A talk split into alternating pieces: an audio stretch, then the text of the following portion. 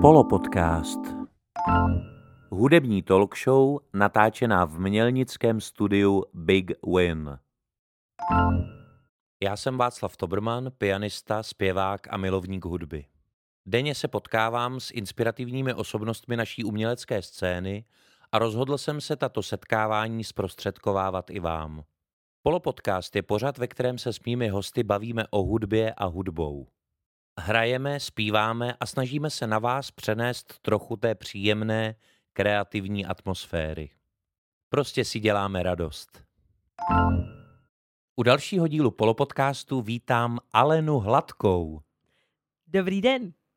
Alenko, my se známe už nějaký ten rok, ty jsi fantastická zpěvačka, herečka, zároveň lektorka zpěvu, takže všechny tyhle ty profese a všechny tyhle ty svoje zaměření budeš samozřejmě mít možnost tady dneska předvést částečně, protože vy, kteří nás pouze posloucháte, tak eh, třeba něco neuvidíte, ale proto vám doporučuji se na dnešní díl určitě i podívat, pokud jenom posloucháte, protože uvidíte, jak Alena Hladká dokáže všechny písně, které zpívá, i vizuálně zahrát, protože to je opravdu zajímavý a proto vám to doporučuji speciálně u tohoto dílu, abyste se neochudili i o tu vizuální vizuální složku, protože s takovouhle herečkou je to radost. No a když už o tom mluvím a když už mluvím o tvém herectví, tak mohla by si nějak ve stručnosti představit svoji hereckou kariéru od toho nějakého začátku až po současnost? No, já jsem teďka nedávno říkala svýmu muži, že jsem vlastně asi prošla skoro všema e, pražskýma divadlama. Kromě e, divadla na Vinohradech, a bez zábradlí, ale tam možná teďka ještě budu něco e, hrát. Ano, takže Vinohrady e, Tomáši Tepfre, to je důležitá informace pro vás, pokud Lidně jste ještě neměl Alenu Hladkou na Vinohradech, což ona teď říká, tak samozřejmě můžu doporučit, je to skvělá herečka. No, takže no, začátek byl vlastně takový úžasný pro mě, no, protože já jsem vystudovala DAMu, alternativní a loutkový herectví a hned po té škole eh, jsem A kdo dostala... byli tví spolužáci třeba? Můžeme někoho znát? Jo, já myslím, že jo. Anička Šmitmajerová, která mm-hmm. uh, je známá hlavně uh, ze Cirque Laputika, ale taky samozřejmě z různých seriálů, filmů, ona je jako úžasná herečka. Anita Krauzová, nebo Petra Horvátová, nebo Kristýnka Hrušinská. A právě mm-hmm. Kristýnka Hrušinská a její tatínek, uh, Jan Hrušinský, který má divadlo na Jezerce, tak uh, ten mi nabídl jako první uh, spolupráci uh, v divadle na Jezerce. A pak uh, jsem ještě hrála, hned, hned v zápětí jsem dostala spolupráci nebo nabídku na spolupráci do divadla pod Palmovkou. Mm-hmm. A tam jsem... si hrála co? Tam jsem hrála v Sugar, někdo, někdo to rád horké, právě konkrétně s Aničkou Šmitmajerovou, ze svojí spolužačkou, což bylo úplně úžasný, že vlastně Anička uh, taky dostala nabídku do, do divadla na Jezerce, kde jsme se alternovali, ale zároveň už měla nabídku na to Sugar, přímo hrát Sugar. Eh, pod Palmovkou. A já jsem tam dostala přímo angažma. Takže mm-hmm. já jsem vlastně uh, hrála holku z kapely, zároveň jsem byla v tom angažma a Anička byla jako host a tak jsme si hned vlastně po škole zahráli takhle spolužačky spolu a to, to bylo strašně fajn. To je hezký. To, je mm, hezký. Mm, to bylo hrozně prýma. No a uh, pak jsem vlastně po nějakém čase šla na volnou nohu a tak jsem si zkusila i menší scény a studio Rubín třeba například. To bylo úžasný nebo divadlo komedie, nebo jsem hrála ve Stavovském divadle. Eh, to jsem vlastně hrála ještě při Damu, to, jsem, to byla taková vtipná historka, že jsem volala uh, jako mm, takový ten aprílový žertík svým rodičům, že jsem dostala angažma a um, roli v Národním divadle na 1. dubna Moji rodiče byli celý nadšený, jakože mám teda to angažma a já jsem jim říkala apríl a 2. Uh, eh, dubna mi volal ředitel Národního divadla, že má pro mě nabídku hrát v představení. Uh, vlastně to byl takový jako rychlej záskok, asi za čtyři dny jsem se to měla mhm. naučit. Mm-hmm. Představení Don Juan. A, no, a to bylo vlastně moje první profesionální uvedení uh, v divadle a byl to nádherný zážitek. Měla jsem tam uh, jako možnost se setkat třeba s panem Kačerem, který byl mm-hmm. úžasný. Takže a... ty si vlastně chtěla nachytat svoje rodiče a tím si přivolala to, že Tady to nakonec, věc. to nakonec přišlo. Přesně tak. A byla jsem za to moc vděčná, protože do dneška vlastně to divadlo je pro mě takovým jako kouzelným místem, to stavovské divadlo.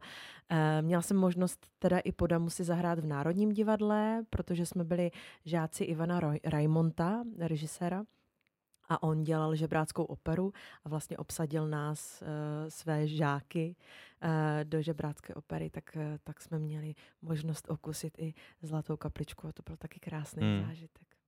No a pojďme teda teď blíž do té současnosti. Mm. Tak kde seš teď aktivní, v jakých divadlech nebo v mm-hmm. jakých souborech? Byla jsem přednedávnem, ještě než jsem byla na mateřské, tak jsem byla v angažmá v divadle eh, v Mladé Boleslavi, ale momentálně jsem na volné noze a vidět mě můžete zejména v divadle eh, Vila Štvanice na Štvanickém ostrově. To je takový krásný divadelní prostor, takový hodně jako uh, malinký, ale tak malinký, 75 diváků. Jo? Je to uh, hrozně prima si to tam uh, užít, protože ten prostor je ještě zároveň i zahradou nebo prostě parkem, že když přijde člověk jako na nějaký představení se podívat, tak si tam může na baru dát nějaký drink a může si sednout ven, nebo si tam mm, před tím představením třeba dvě, tři hodinky ještě dát nějaký piknik a potom jít na představení. Takže uh, se souborem Geisler's Hofkomedianten, s kterými už hraju vlastně docela dost dlouho, asi devět let, tak eh, s nima hraju teďka eh, několika představeních, tak to moc srdečně zvu. No a potom ještě mám eh, teď představení, které se jmenuje Naked True, odhalená pravda, se to překládá. A je to představení, který hrajeme jako zájezdový v různých městech. A máme ho hrozně moc rádi, protože to je představení o ženách, který chodí na pole dance, vůbec to neumí eh, a vlastně je to tak jako o eh, ženských trápeních, ale zároveň hodně často si tam ty ženy dělají ze sebe srandu, takže je to takový jako s nadsázkou. Eh, I ženský, i, žen, i, i chlapi to mají rádi, je to takový jako představení pro obojí. A na závěr tam máme skutečně jako pole dance, že tam opravdu lezeme na ty tyče a děláme tam ty různé uh, efekty. A chodila jsi na pole dance? No měli jsme přesně jako před představením, před, před tou premiérou asi půlroční fakt jako tréninky a byli jsme strašně namožený a měli jsme na sobě spoustu modřin, protože fakt jako to není vůbec sranda, no. To je taková jako silová akrobacie vlastně, jo. Takže já se svýma kilama, já jsem vůbec netušila, že bych se mohla jako tam nějakým způsobem dostat na tu tyč a, Ale eh, dostala. Dostala a když přijdete na představení, tak uvidíte, co tam dělám za efekty. Hm? ano, protože čím víc hmoty, tím větší efekty. No, to rozhodně. Takže to je, to je jasný. No a e, mě spíš zajímalo, ale na pole dance jako nezávisle na tomhle představení si nikdy nechodila. Do ne. nějaký pole danceové skupiny. E, ale to představení je teda napsaný, nebo je to jako fabulace, anebo je to opravdu napsaný podle nějaký, jakože, jako kdyby pole danceové skupiny? Já myslím, že to hrozně připomíná ty poldencové skupiny, které vlastně jako jsou reální, že ty ženský opravdu si jdou jako odpočinout, odfrknout. A vlastně ta, jako to, co je na tom poldance zajímavý, je, že ty ženský se musí vidět většinou jako není to úplně spodní prádlo, ale jsou to takový jako sportovní oblečení, který hodně odhaluje. Jsou to většinou takový jako podprsenky a kraťásky a e, velmi často jsou tam právě zrcadla a ty ženy se musí konfrontovat jakoby s tou mm-hmm. svojí krásou a, a ne vždycky jsou že jo, ženský spo, jako se sebou spokojený. A vlastně to tak jako učí toho člověka jako sebepřijetí, což se mi moc líbí. A vlastně mám pocit i, že tahle ta hra je o tom nějakým pře- sebepřijetí. Mm. No, takže pro toho, kdo by chtěl uh, vidět Alenu Hladkou jako pole dance tanečnici, ale i pro toho, kdo by chtěl vidět, jak se asi ženy v pole dance skupině mohou bavit mezi sebou, sami sebou a co můžou řešit, tak určitě ať eh, vyhledá někde. A máte někde nějaký rozpis toho těch zájezdů, nebo, nebo jak to člověk, uh, jak to člověk pozná? Je to, že... je to, uh, ta, to uskupení divadelní se jmenuje Stage Art. Myslím, že určitě máme facebookové stránky, Instagram určitě taky. A jinak je to zájezdové představení, takže opravdu jezdíme po celé České republice, takže uh, určitě si myslím, že, že nás vychytáte. Takže až uvidíte někde v programu... Odhalená pravda. Odhalená pravda. Nebo Naked True. The tak naked můžete true. si být jisti, že tam bude zábava a že tam bude pole dance. Jo. Mm-hmm. No a uh, v tým, mě zajímá ještě, ty si říkala, že si předtím, než jsi šla na mateřskou, takže jsi byla v té Mladé Boleslavi a tam si, uh, jaká role z toho Mladoboleslavského divadla se ti tak jako zarila pod kůži, nebo co, co, co tak, na co tak ráda vzpomínáš? Já tam mám dvě takové jako naprosto zásadní pro mě role. První uh, mojí takovou jako srdcovkou byla úplně první role, s kterou jsem uh, právě vešla do Mladoboleslavského divadla a to bylo představení Tlustý prase, uh, který má fakt jako vtipný název a a vlastně vystihuje přesně to, že to představení bylo holce, která je tlustá a která ale je bezprostřední. Je veselá, je opravdu taková prostě plná energie a potká se s klukem, který je z uh, takový tý high manager prostě třídy, který přesně dělá to, že si fotí prostě uh, holčičí zadky, jako když vidí pro svého kamaráda a, a je to takový to posmívání se prostě lidem, kteří nejsou dokonalí. A tenhle, ten, ona ho vykolejí, úplně ho jako vyvede z míry svojí upřímností a takovou jako uh, takovou jako ironickou vtipností, jo, hodně si ze sebe umí dělat srandu a vlastně ho to jako začne bavit, pozve jí na rande a dají se dohromady a vlastně ta společnost na něj začne strašně útočit. A tam je potom otázka, a to nechci prozrazovat, protože ty, ta hra se uvádí i v jiných divadlech. Jasně, My jasně. už dávno ji neuvádíme, škoda, ale myslím, že můžu říct i za ostatní kolegy, že jsme ji fakt jako milovali a prostě hmm. absolutně. Eh, tak, eh, tak, to, tak, tak to byla taková moje jako první srdcovka v Mladoboleslavském divadle. No a druhá byla, když jsem vlastně, tam jsem byla jako host eh, v rámci toho tlustého prasete. Ale když jsem vcházela do angažmá... Počkej, takže to jsi byla jako host, ale hrála si tu hlavní roli. Vlastně. Ano, ano. Ale když jsem dostala angažmá, to bylo asi tři, čtyři roky potom, tak eh, to jsem eh, přijala angažma a dostala jsem roli Sally Balls v kabaretu. Mm-hmm. A to mhm. byl jako splněný sen, kdy já jsem nikdy ani nevěřila, že bych si něk- takovouhle krásnou roli mohla zahrát. Eh, možná je to i předsudek, sama jako před sebou můžu říct, že vlastně člověk jako má i možná předsudky, že si říká, že takováhle jako kyprá žena nemůže hrát prostě holku z kabaretu, ale vlastně paradoxně my dva jsme se potkali uh, v kabaretu a já jsem byla ano hvězda kabaretu. Star, přesně tak. takže není to pravda, jo, ale tak, takže po druhé se to vlastně jako nestalo, že by člověk řekl, no takhle ta nemůže hrát hvězdu kabaretu, naopak vlastně dostala jsem tuhletu úžasnou roli a měli jsme jako obrovský štěstí, že, že jsme měli živej big band. Měli jsme jedenáctičlený big band Jakuba Šafra a jeho úžasných muzikantů. A no, pro mě to byl prostě obrovský zážitek. Hmm. Fakt jsem za to jako strašně vděčná. Tak hlavně eh, to bych chtěl zvýraznit, jakože hrát vlastně muzikál s tou živou muzikou je samozřejmě ještě jako daleko lepší, že jo, no. než, protože to se většinou neděje, většinou už se muzikály dělají uh, jako na základy, ale, ale zahrát si to takhle na oblasti někde jako s živou kapelou, to, musí, to muselo být super, takže, takže to ti uh, závidím, tak jako hezky, protože samozřejmě mě by do role Sally Balls pravděpodobně neobsadil nikdo, i když eh, za 10-20 let, když chvilku počkáme, může se to stát. Přeci jenom gendry se boří a střídají, takže je možný, že pak kabaret bude třeba, eh, budou to hrát samý chlapy třeba. Může tak být. Protože za doby Shakespearea by to tak bylo ostatně. Ano, takže, je to tak. Teď, takže za, za 20 let to tak může být klidně znova. Tak a protože jsme si probrali samozřejmě tvojí i tu už historickou hereckou kariéru, tak já bych i v té muzice teďka se obrátil do historie a myslím si, že bychom si mohli spolu zahrát a zaspívat píseň Slunečnice, protože to bude nejstarší kousek, který tady dneska zazní. Tak pojďme na to. Tak jo, to mám moc ráda.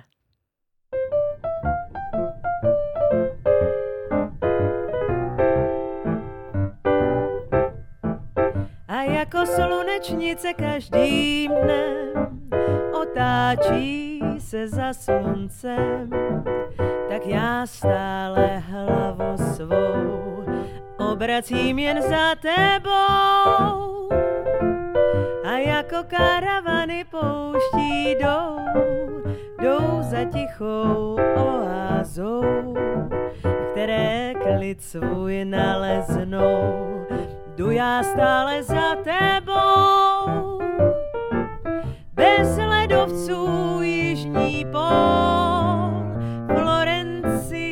bez nebe, bez. To bych byla bez tebe a jako slunečnice každým dnem otáčí se za sluncem, tak já stále hlavu svou obracím jen za tebou.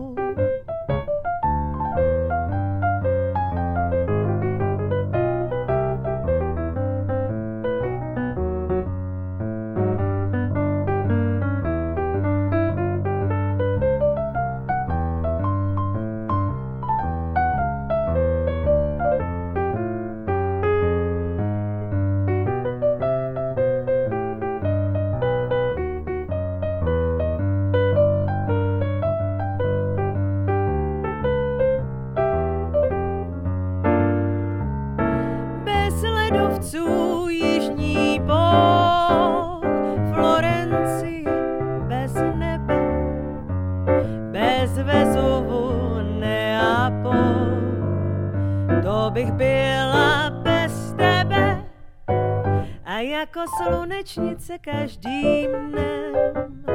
Otáčím se za sluncem, tak já stále hlavu svou obracím jen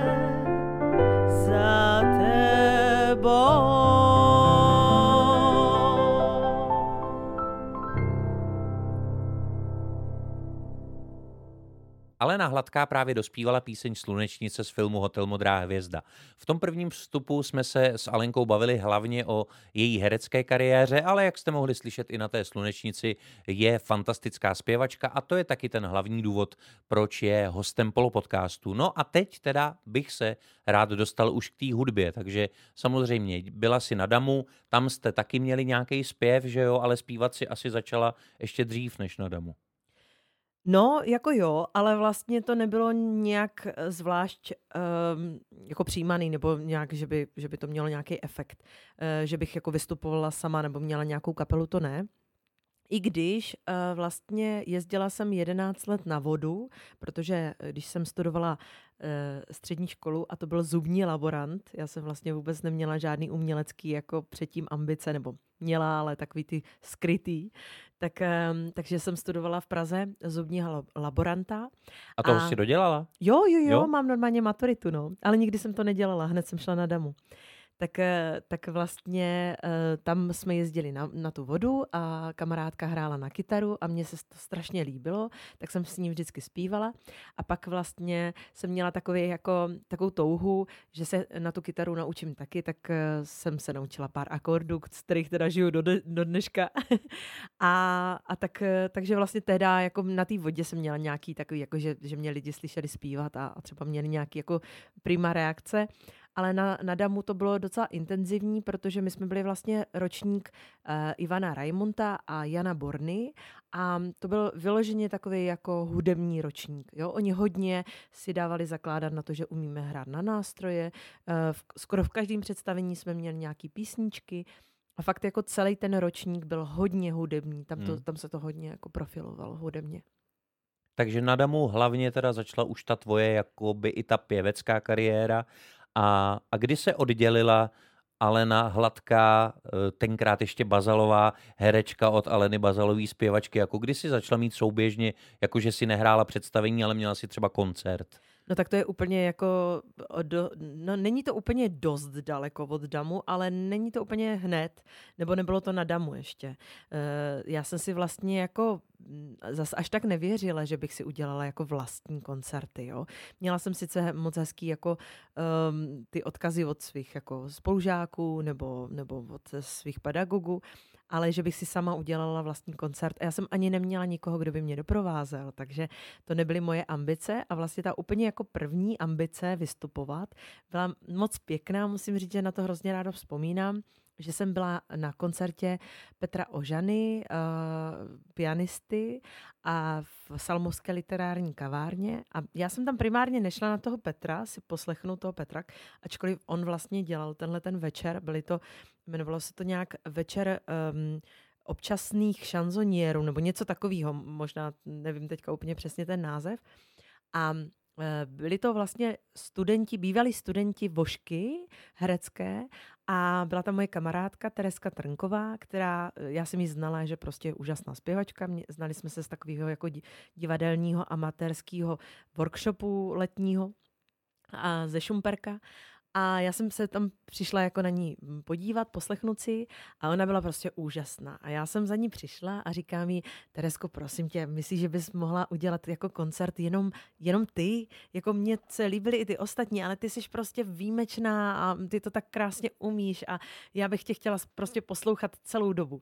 A ta Tereska se na mě otočila a řekla mi, že by chtěla si udělat koncert se mnou. A já jsem z toho byla úplně v šoku. říkala jsem, já ale jsem v životě nespívala žádný šanzony, já to neumím. A ona říkala, já mám prostě úžasného pianistu Petra Ožanu a já uh, tě s ním jako spojím a vymyslíme společný repertoár a na, na tom Šumperku divadelním, kam jsme jezdili právě na tu dílnu amatérskou, tak tam uděláme jako první premiéru. A skutečně měli jsme na to pár měsíců. My jsme si udělali tenhle ten jako uh, repertoár a neměli jsme vlastně vůbec jako žádný očekávání. Říkali jsme si, tak možná to nedopadne, nebo bude to takový jenom pro ty kamarády. Mělo to tak obrovský úspěch, že jsme zjistili, že vlastně to funguje jednak jako lidsky velmi dobře a jednak opravdu ten, ty eh, jako ohlasy z těch lidí byly, musíte udělat reprízu, musíte určitě ještě někdy prostě udělat nějaký koncert.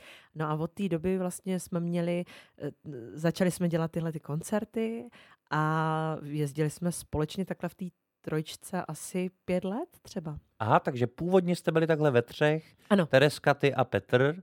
A, a pak teda v nějaký moment už jsi řekla, že už to uděláš sama, nebo, nebo jak to bylo? Bylo to tak, že vlastně uh, jsem uh, jako z nějaký takový vnitřní jako ostýchavosti a i toho, že ta Tereska mě vlastně k tomu Petrovi dovedla, tak bych si vlastně asi nedovolila úplně se jako odtrhnout, ale zjistila jsem, že Tereska právě si udělala nějaký svůj jako večer uh, solo a tak jsem vlastně zjistila, že to není nepatřičný a že bych klidně s Petrem, protože ne vždycky nám třeba sedl nějaký termín společný nebo nějaká akce, která by mohla být, takže vlastně najednou jsem zjistila, že to může být a mm, Teresce to nevadilo a tak jsme vlastně začali koncertovat jenom s Petrem.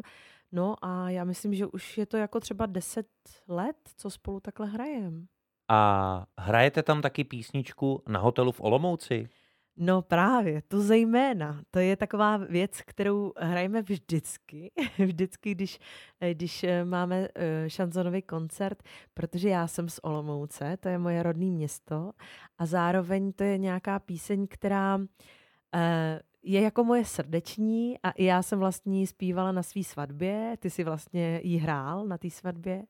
Takže to je, to je taková věc, kterou jako neopomeneme vždycky si dát tak pokud je e, píseň na hotelu v Olomouci po každé součástí koncertů ale nejhladké, tak samozřejmě nesmí chybět ani tady, takže si ji teď dáme spolu.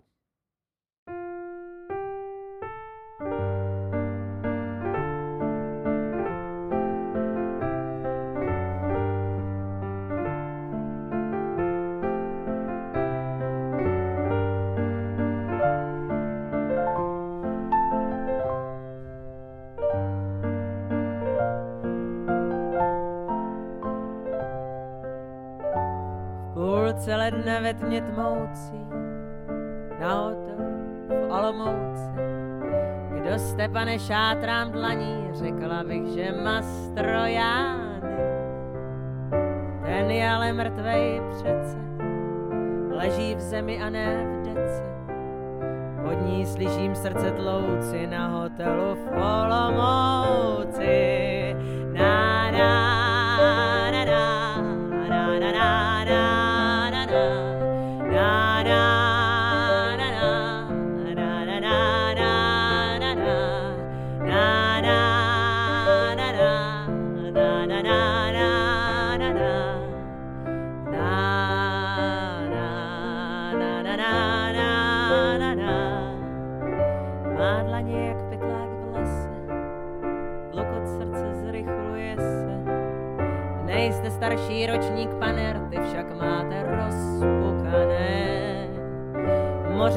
Moře smutku je hold slané, chyťte se mě, chyťte pane.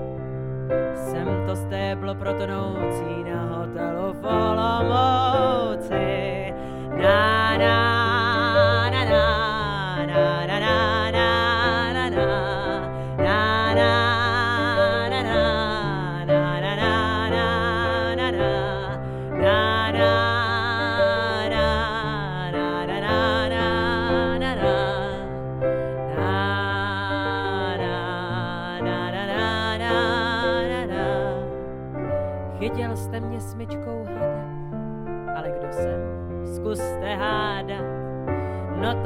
sotva uhodnete, budu totiž vším, čím chcete. Krásnou blbou tlou tučnou, oni mě louči tak hlučnou, ať si zacpou šibrouci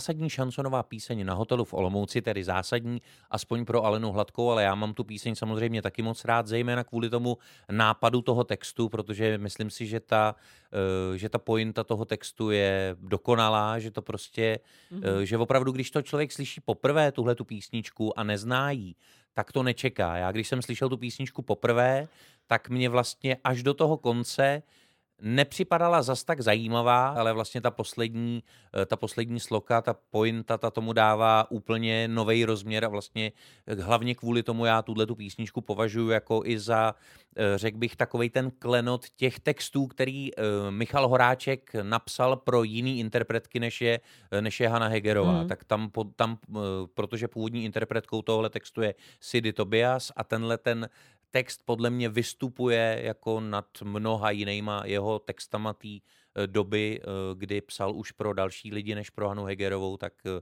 takže určitě si poslechněte i ten originál písně na hotelu v Olomouci, stojí to za to. A stejně jako v tom originále Petr Hapka zpívá vlastně se Sidy ten poslední refrén, tak já jsem v podstatě udělal toho Hapku a taky jsem ten poslední kousek zpíval s Alenkou. Dost, no a... mě, dost si mě tím potěšil, teda musím říct.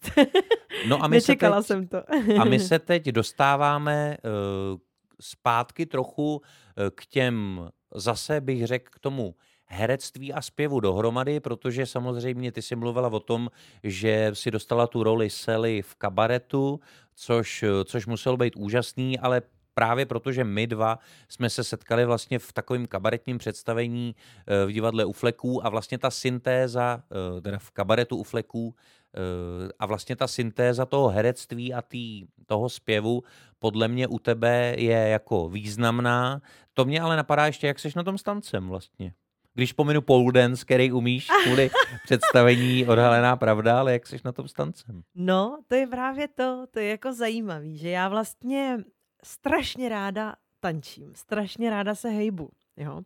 Eh, když mi někdo pustí nějakou muziku a nechá mě jako se svobodně hejbat, tak si myslím, že můžu vypadat i, že to jako trošku umím. Ale jakmile mi někdo dá jako danou choreografii, tak já se úplně zhroutím.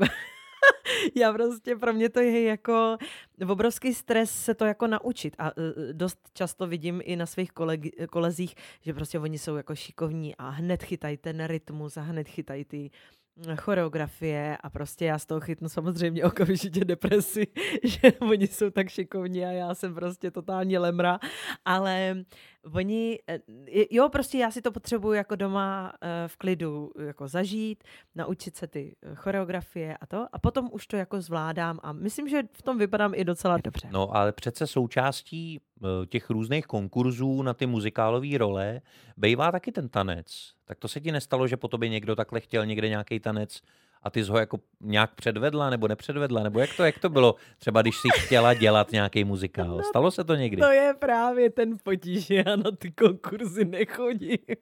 Kvůli já, tomu tanci? No právě, asi možná kvůli tomu tanci, čověče. Já jsem jako teď zrovna dostala nedávno nějakou jako nabídku, že e, dělá se nějaký konkurs v nějakým jako velkým divadle muzikálovým a já, jak jsem teďka na té volné noze, tak vlastně bych kole, jako konečně mohla obcházet ty, ty konkurzy. A já jsem vlastně jako zjistila, že se mi tam možná právě kvůli tomu tanci vůbec nechce. Hmm. A um, je to tak, že já to mám hrozně ráda, když uh, člověk se vlastně ukáže jakoby v tom, v čem je dobrý a po, potom se s ním pracuje, že vlastně na základě toho konkurzu ty můžeš zjistit, jak je ten člověk tvárný, ale vlastně jestli jako má na to udělat tu choreografii, to je fakt jako otázka toho prostě, tak se to prostě naučím. Já jsem schopná se to naučit. Ale jsem schopná se naučit pole dance, jo, ne, ne, neříkám, že teda jako vrcholově, ale zvládla jsem to. Tak jenom jakože si myslím, že vlastně to, jak se dneska tlačí na výkon a vůbec jako to vním, jak to vnímám i z hlediska toho, jak připravuju lidi třeba na konkurzy uh, pěvecky, tak, eh, tak vidím, jak se strašně tlačí na výkon a na to, jako aby člověk už byl vlastně multifunkční objekt, jo, prostě zvládl úplně všechno a nejlíp hned teď dokonale, tak eh, to mě vlastně moc jako není mm, blízký. Hmm. A většinou já jsem měla takový jako, můj muž se vždycky směje, že jsem měla takový jako, jako život, takový jako jednoduchý a snadný v té kariéře do, do, do teďka, že jsem vlastně vždycky přišla a něco jsem jako ukázala a ty lidi se mě, buď mě oslovili, nebo mě nějakým způsobem jako eh, do toho, mm, jako, jo, že jsem do toho tak jako vstoupila dost uh, snadno, tak uh, tak možná proto jsem vlastně jako nikdy nepotřebovala ukazovat sebe na konkurzech. No, naposledy vlastně jsem jako tančila, fakt jako regulérně tančila na konkurzu, na přijímačkách, na muzikál a to se nepovedlo. Jo. Mm-hmm. Dostala jsem se prostě na tu alternu, na kterou jsem vlastně ve výsledku jako asi nejvíc toužila se dostat, protože to byla fakt jako srdcovka.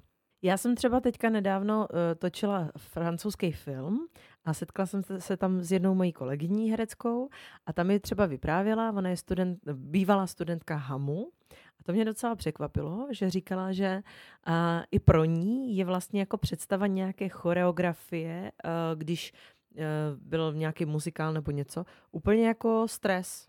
Jo? A to byla prostě před, jako hamačka, jo? Hmm. takže uh, právě pohybový divadlo. Jo? Hmm. Takže ono opravdu to nemusí být příjemné. Ne, tak každý to má všechny. jinak a hlavně to vnímání, a ono taky to vnímání té hudby je u každého člověka trochu jiný, že? A za, za, e, jako e, dá se pochopit, že pokud někdo ve zpěvu se věnuje hlavně šansonu, kde je to jako hlavně o výrazu a o nějakým třeba vlastním pojetí toho rytmu a toho frázování, tak e, to samozřejmě je uh, úplně jiný svět, než svět nějakého třeba tance, kde je, uh, kde je ten timing vlastně udělaný jakoby rytmicky do nějaký muziky třeba pravidelně a kde i ta uh, hudba se třeba zpívá pravidelně, jo? protože já vím, že zase třeba schopní tanečníci, že dost často uh, si třeba pamatují i choreografie právě podle toho, že na nějaký slovo se dělá nějaká, nějaká právě zrovna akce, nebo jak dlouho trvá právě nějaký pohyb a, a hmm. vychází to vlastně do té hudby, která ve má třeba nějaký stejný tempo a stejný rytmus, takže, takže, eh, takže mi vlastně dává smysl, že ty jako šansonová zpěvačka, že právě když už, tak aby se v tanci cítila dobře, tak to musí být po tvým. Stejně jako ten šanson. Jo, ale zároveň jako paradoxem mýho života je to, že já jsem prostě dostala nabídku jako režírovat eh, kdysi dávno, asi taky to už bude třeba 8 let zpátky, eh, představení, které bylo vyloženě pohybový. Že já jsem režírovala pohybový představení jo, v Nodu. Jmenovala se to Ona a bylo to vlastně absolventský představení mojí e, kamarádky Jany Paňkový a, a bylo to krásný. A já jsem tehdy říkala, ale já se jako pohybu vlastně nerozumím, nebo ne, nevím, jak ti to jako e, pomoct režírovat. A ona říkala, ale ty rozumíš situaci, rozumíš tomu, o čem se to má hrát a tím, že jsi vlastně nezasvěcený člověk jakoby do toho Eh, pohybového divadla, tak eh, ty přesně pochopíš nebo u, u, vlastně pomůžeš nám uh, propojit ty světy toho pohybového s těma divákama, který potřebují tomu rozumět. A vlastně myslím, že to jako tehdy hmm. moc hezky fungovalo. A když by si měla zahrát v nějakým světovém muzikálu jiným než je kabaret, jo, nebo zaspívat nějakou písničku z nějakého muzikálu, tak jaký muzikál by to byl? Jaký muzikál máš ráda? Já mám strašně ráda muzikál Jesus Christ Superstar, takže rozhodně v tomhle muzikálu. Ale nevím, úplně máří Magdalénu. tak možná by mi zase Proč dali... by ne? Proč by ne, že? Proč by ne? A nebo uh, muzikál Chicago, na který jsem paradoxně dělala konkurs přímo na roli, kterou jsem měla tak trošku vysněnou, Mama Morton. Mm-hmm. A, a to je něco, co mám, jako cítím, že mi i jako na Tyrelem i vlastně tu píseň zpívám občas na, na různých šanzonových koncertech. Uh, tak, tak to, to by se mi líbilo, to by, to by mě asi bavilo, ale já... A tak to, já myslím, že na to dojde, jako. Já bych tomu dal ještě tak pět let. Je to možné. Protože já si zase myslím, že na tu, na tu uh, tak samozřejmě, když se teďka nebudu bavit o maskerském umění, že by tě dokázali nějak jako ostařit, jo, ale, ale pro mě ta mama Morton by měla být jakoby taková vyzrálejší ještě žena. Já myslím, že ty působíš ještě jako příliš uh, mladistvě a energicky na to, jo? že jako typově.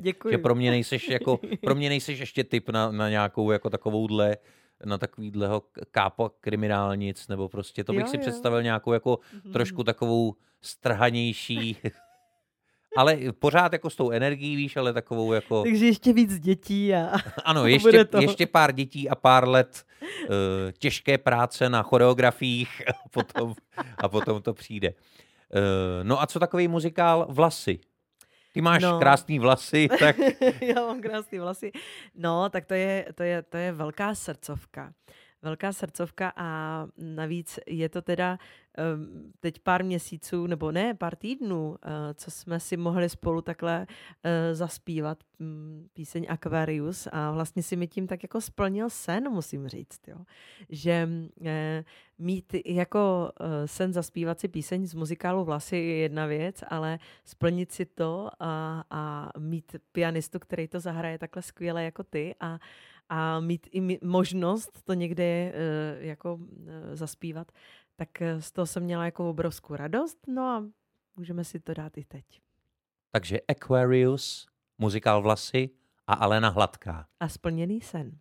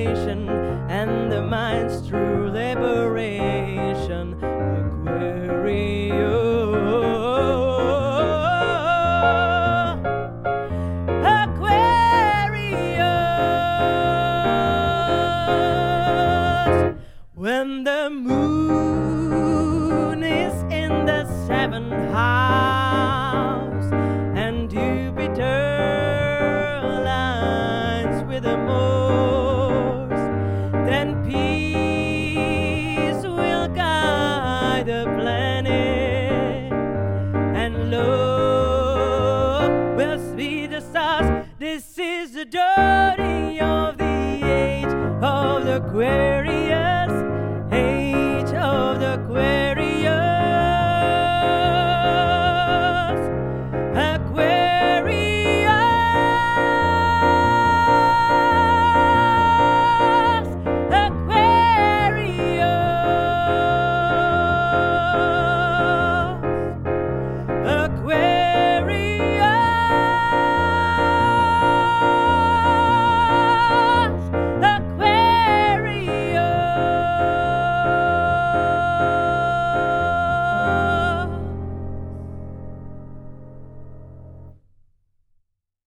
Pro všechny české, evropské a v podstatě celosvětové muzikálové produkce, tady mám jedno oznámení, eh, Alena Hladká, jak jste mohli slyšet, eh, byl to v podstatě takový natočený konkurs do muzikálu Vlasy, kdyby někdo dělal tenhle ten muzikál, tak určitě s ní počítejte, protože líp eh, písničku Aquarius vám nikdo už nezaspívá. Děkuju, ty jsi hodnej na mě. No tak eh, já myslím, že všichni slyšeli, že to bylo eh, naprosto skvělý a pojďme se vrátit ale zpátky k tomu, co jsme trošku otevřeli eh, tou písní na hotelu v Olomouci a zároveň bavením se i o Petru Ožanovi, protože to je vynikající pianista, multižánrovej sice, ale já bych řekl, že mm, běžnému posluchači může být známý hlavně mm, z toho šansonového prostředí, protože doprovázel uh, Renatu Dressler, Zlatku Bartoškovou, Jitku Molavcovou. No, já myslím, že uh, každou zpěvačku, která se někdy otřela o šanson a chtěla mít toho nejlepšího pianistu, tak zavolala Petru Ožanovi a, a když měla štěstí, tak ji doprovázel a eh, a proto Petr doprovází i Alenku, kdy zpívají koncerty plné šansonu a nevynechávají teda kromě písně eh, na hotelu v Olomouci jistě i nějaké šansonové klasiky z nejklasikovatějších, to znamená předpokládám, že kromě Hany Hegerové máš v repertoáru něco i od Edith Piaf. Jo. A je to tak, že vlastně první eh, jako zkouška, nebo vůbec, já jsem vlastně si to ani jako nedokázala představit, že bych mohla tu Piaf zpívat. Já jsem to měla k tomu tak jako ohromnou úctu k té paní, jo, a vůbec k těm jako melodím, že jsem si říkala, jako nemůžu ani jako dosáhnout to vlastně na tu kvalitu a, a, a vlastně dát si jako takovouhle, jako taková vlastně opravdu jako modla, šanzonová. No ale nějakým způsobem ten Petr navrhl tehda eh, Lavian Rose, tuhle tu nádhernou věc, eh, tak já jsem se ji naučila v té francouzštině. A byla to pro mě taky jako moc hezká zkušenost, že, že vlastně člověk, eh, já jsem kdysi dávno jako miminko, jako malá holčička, prostě ve školce jsem se učila francouzsky, protože jsme měli eh, paní učitelku, která učila francouzštinu, malí děti. Takže já jsem tam jako načuchla té francouzštině to r a, a, a, a ty nosovky a teda mi to vlastně jako říkali, že mě to jako jde, ta výslovnost, takže jsem si to jako potom vyzkoušela i na eh, představení Tlustý prase, tam jsem měla zase písničku od Zas, veux, tak, eh, takže tam zase lidi říkali, jo, ty máš tu francouzštinu dobrou. A jsem říkala, já ale vůbec francouzsky neumím. No a pak jsem začala teda zpívat uh, A to znamená, když se učíš teda francouzský text, jo, když se učíš francouzskou písničku, tak uh, učíš se ten text, anebo se učíš jenom jakoby napodobovat ten zvuk? Jakože chci se zeptat na to, jestli se vlastně díváš do toho textu a snažíš se uh, jako rozumět tomu třeba, kde jaký slovo končí a začíná, anebo jestli, protože tak to třeba jsem dělal já někdy s brazilskou portugalštinou, když jsem se chtěl naučit píseň Girl from Ipanema v originále v brazilské portugalštině, tak jsem v podstatě v tu originální verzi Antonio Carlose Jobima poslouchal tak dlouho, až jsem se naučil přesně jakoby uh, napodobit ten zvuk, který on dělá a pak, když to někdo poslouchal, tak nabil dojmu, že umím portugalsky, protože jsem prostě zpíval to, jako, jako by to zpíval on, ale vlastně vůbec nevím, co v tom originálním textu je. No, já to mám tak, že vlastně primárně dostanu ten text a uh, přeložím si ho protože potřebuju vědět, o čem ten text je. Ten šanzon pro mě je absolutně herecká záležitost. A vlastně proto mně přijde tak logicky, že ho dělám. Uh, že možná uh, i jako já ty muzikály fakt miluju a to je přesně to, že to je zase další vlastně jako divadelní prvek, jo. Ale uh, třeba nějaká popová scéna mě zas až tak neláká, nejsem jako m, přímo, ne, neprofiluju se tímhle tím směrem, že bych chtěla být jenom zpěvačka. Ale cokoliv, co dává pro mě nějak smysl s tím divadlem, což je právě ten muzikál, nebo je právě ten šanzon, tak eh, to je nějak pro mě logický a mám pocit, že i mě to jako vzdělává, eh, co se týče toho um, projevu. A to je právě to, že já bych si asi nikdy úplně nedovolila zpívat píseň, o které nevím, co, co zpívám. Mm-hmm. Protože bych měla pocit, že pro mě je zpívání šanzonu, zpívání nějakého příběhu. A, a takže primárně musím vědět, o čem ten příběh je. A pak když už vím, o čem ten příběh je, tak se učím tu melodi- melodičnost. To, co si přesně říkal, to, jakým způsobem ten uh, text zní, jak, jak, jak je ta melodie toho, kdy je ta nosovka právě u, t- u té francouzštiny, nebo kde se to protahuje. A uh, kdysi dávno jsem dělala nějaký konkurs na Tvoje tvář má známý hlas a právě jsem tam šla s písní Non je de regarde rien, kterou tady budu za chvilku zpívat. A to bylo přesně ono, že já jsem se na, já jsem si několikrát opravdu jako naposlouchávala to piaf, jako kde ona tam právě jako natahuje ten zvuk, kde má ty nosovky, jako v čem ona e, vlastně sjíždí tím zvukem. Opravdu jako jsem se snažila jít co nejvíc do ní. Teď už to třeba tak jako nemám na těch, kon, na, na, na těch koncertech, to mám spíš takový jako hodně svobodný, aby to bylo za Alenku, protože myslím si, že tam je hrozně důležitý, že píseň je něco, co si ten interpret vezme a půjčí si ji. Jo, není to tak, že já se snažím zpívat Hanu Hegerovou. To rozhodně ne, ani Edith, Edith Piaf, to bych si nedovolila. Ale já si tu píseň vezmu a vyprávím ten svůj příběh, který k tomu mám. Takže když bude někdo mít zájem poslechnout si příběh Aleny Hladké, Eh, v rámci Edith Piaf nebo Hany Hegerové, tak budu moc ráda.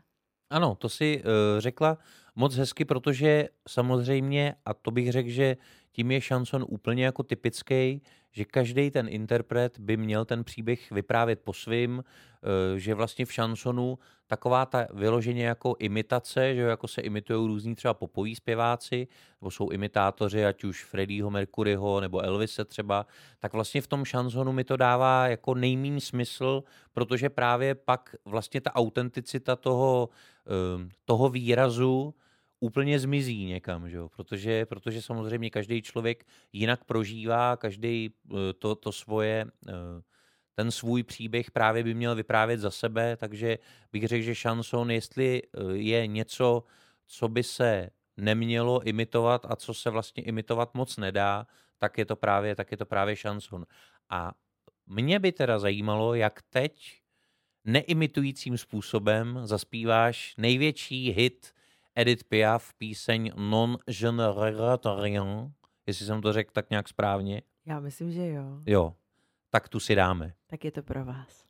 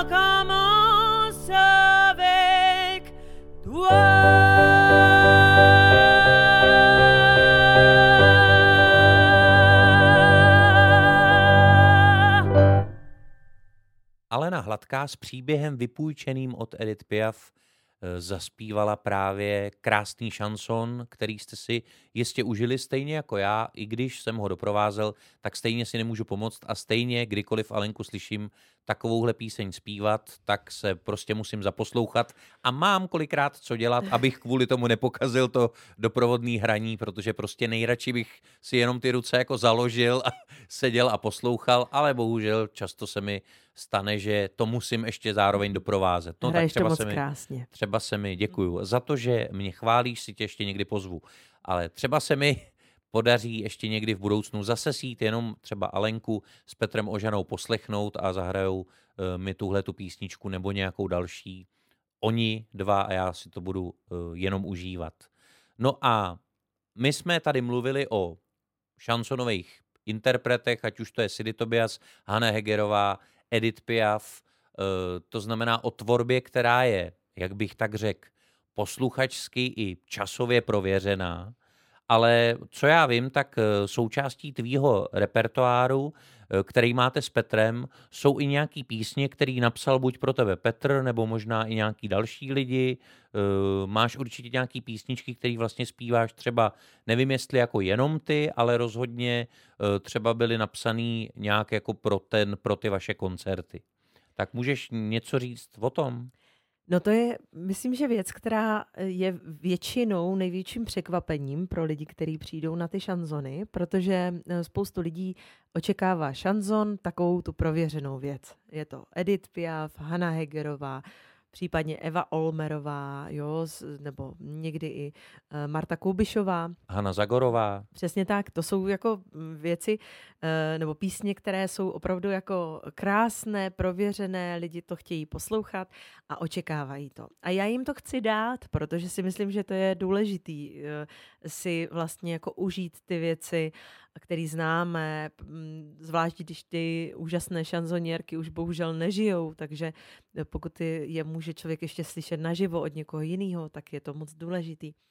Ale já mám velkou, velkou, vel, velký štěstí, že jsem se dostala k Petrovi Ožanovi, který je úžasným skladatelem a úžasným um, autorem krásných uh, textů, takže máme tam třeba píseň Lenost a to je prostě píseň, která vznikla protože Petr je zároveň i pedagog a eh, vytvořil takový jako pásmo pro svoje žáky a jedno, jedna píseň se jmenovala Lenost a je to píseň o tom, jak Bůh, respektive bohyně stvořila svět. Mm-hmm. A, a jak byla líná a jak se jí nechtělo a ta píseň je neskutečně vtipná a já vlastně jsem strašně vděčná za to, že mám možnost zpívat něco nového, něco autorského a že i tím vlastně ty diváky trošku obohacuju a ukazuju jim, že i ten současný šanzon umí přinést jako velikánský bohatství, že to není jenom o tom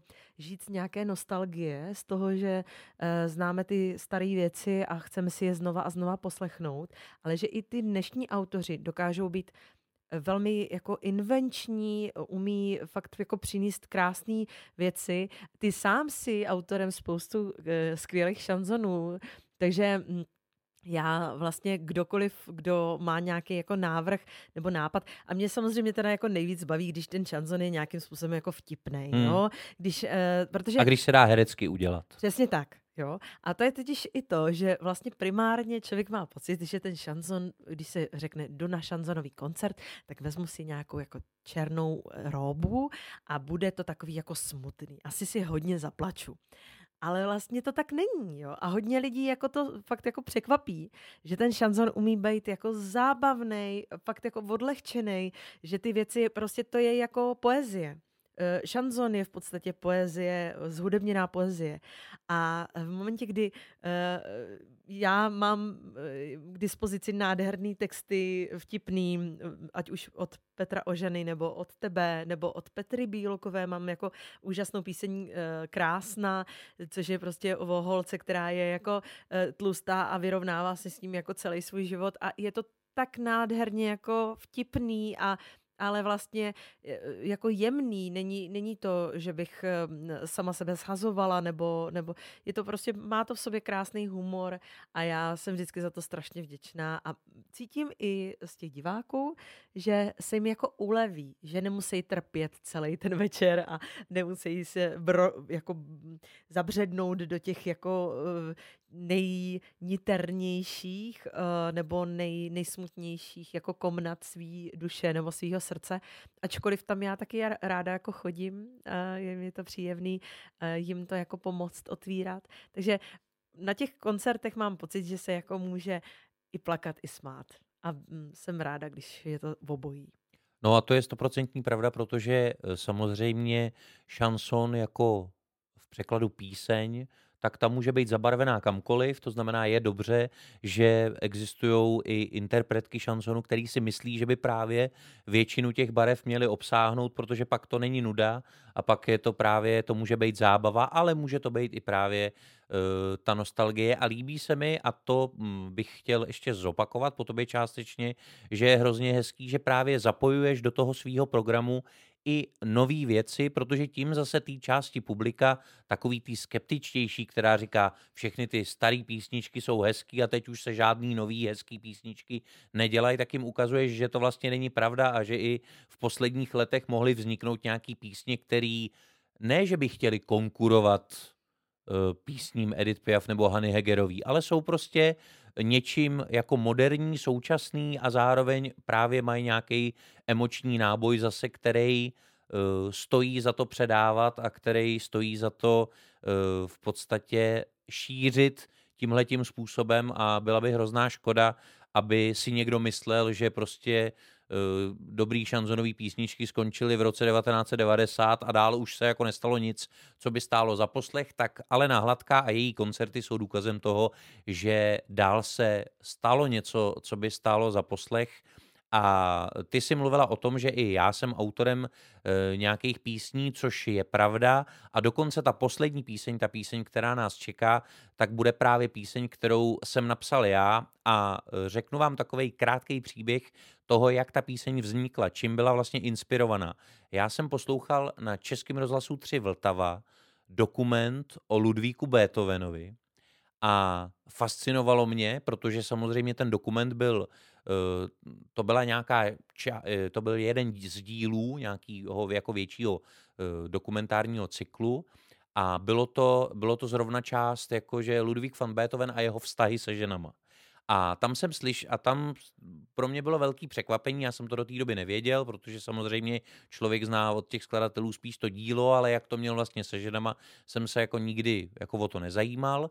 A tam bylo pro mě zajímavé, že jsem se dozvěděl, že třeba několikrát měl před svatbou, ale nikdy si tu ženu nakonec nevzal, i když ona to třeba očekávala, nebo že žil prostě s nějakou ženou ve společné domácnosti, ona se o něj starala, ale on ji nakonec opustil, prostě ani jako skoro jí neřekl proč, jo, takže, uh, takže uh, to jsem se jako dozvěděl, že ten Ludvík van Beethoven byl pěkný ptáček, takový nepolapitelný vlastně partner. No a já jsem si představil, jak tahle ta jedna uh, žena, která s ním žije v té společné domácnosti a stará se o něj, dělá mu ten servis a on tam za ním chodí ty různé zpěvačky a on prostě s nima zkouší a v podstatě to, že má nějakou tu životní partnerku, bere tak jako za takovou, uh, já bych skoro řekl, až nehodu v tom, v tom jeho životě. Jo, že není asi úplně nadšený z toho, že jí má, proto k tomu přistupuje tak jako, že jí za pár let opustí. No a tohle to mě inspirovalo k tomu, abych právě uh, jako aby vypravěčkou toho příběhu byla právě tahle ta žena, ta žena v té domácnosti s tím Beethovenem, která eh, se o něj snaží starat a která o něj teda usiluje ráda by byla, aby se stal jejím mužem, ale prostě ten, eh, ten Beethoven nějak na to nemá buňky a prostě eh, a ona mu to vyčítá. Takže výčitka Beethovenovi, tak se ta píseň jmenuje, no a pokud ji jenom posloucháte, tak ten zážitek bude, řekl bych, tak 95%. Pokud se podíváte na YouTube na videoverzi tohoto podcastu, tak uvidíte i těch zbylejch 5% vizuálního, dokonalého, eh, pohybového herectví Aleny Hladké, která tu píseň dělá tak dobře, eh, jak dobře jsem doufal, že tu píseň někdo někdy bude zpívat. Já ti moc, Vašku, děkuju, že jsi mi tuhle tu píseň uh, propůjčil, protože já ji mám strašně ráda a um, vždycky si ji nesmírně užívám. Tak děkujeme, že jste nás poslouchali nebo sledovali. ale na Hladká vám právě zaspívá výčitku Beethovenovi. Pojď! Znovu říkám Ludvíku, dokud tě mám na triku, Měl by se na sobě dát znát, že jen mě smíš milovat. Řekni, kdo ti uvaří, kdo, když se ti nedaří, utěší tě péčí svou, kdo má být tvou jedinou. Já ti mám být drahá, vlastně nejdražší nad čím pořád váháš. Umím prát a šít, jen já po tvém boku navždy můžu stát. Tak proč chceš jen pro Elišku psát? Ty bídáku, neskoušej mě rozčílit, když máš mě, máš přece klid. Na to svoje skládání, na učení, na hraní. Řekni, kdo tě vždycky ctil, kdo, když v depresi si byl, věděl, jak tě potěšit, kdo musí tvou ženou být. Já jsem tvoje muza, tvoje je čůza, navíc potvora. Zpěvačky jsou mrchy, dávno měl bys znát, neskoušej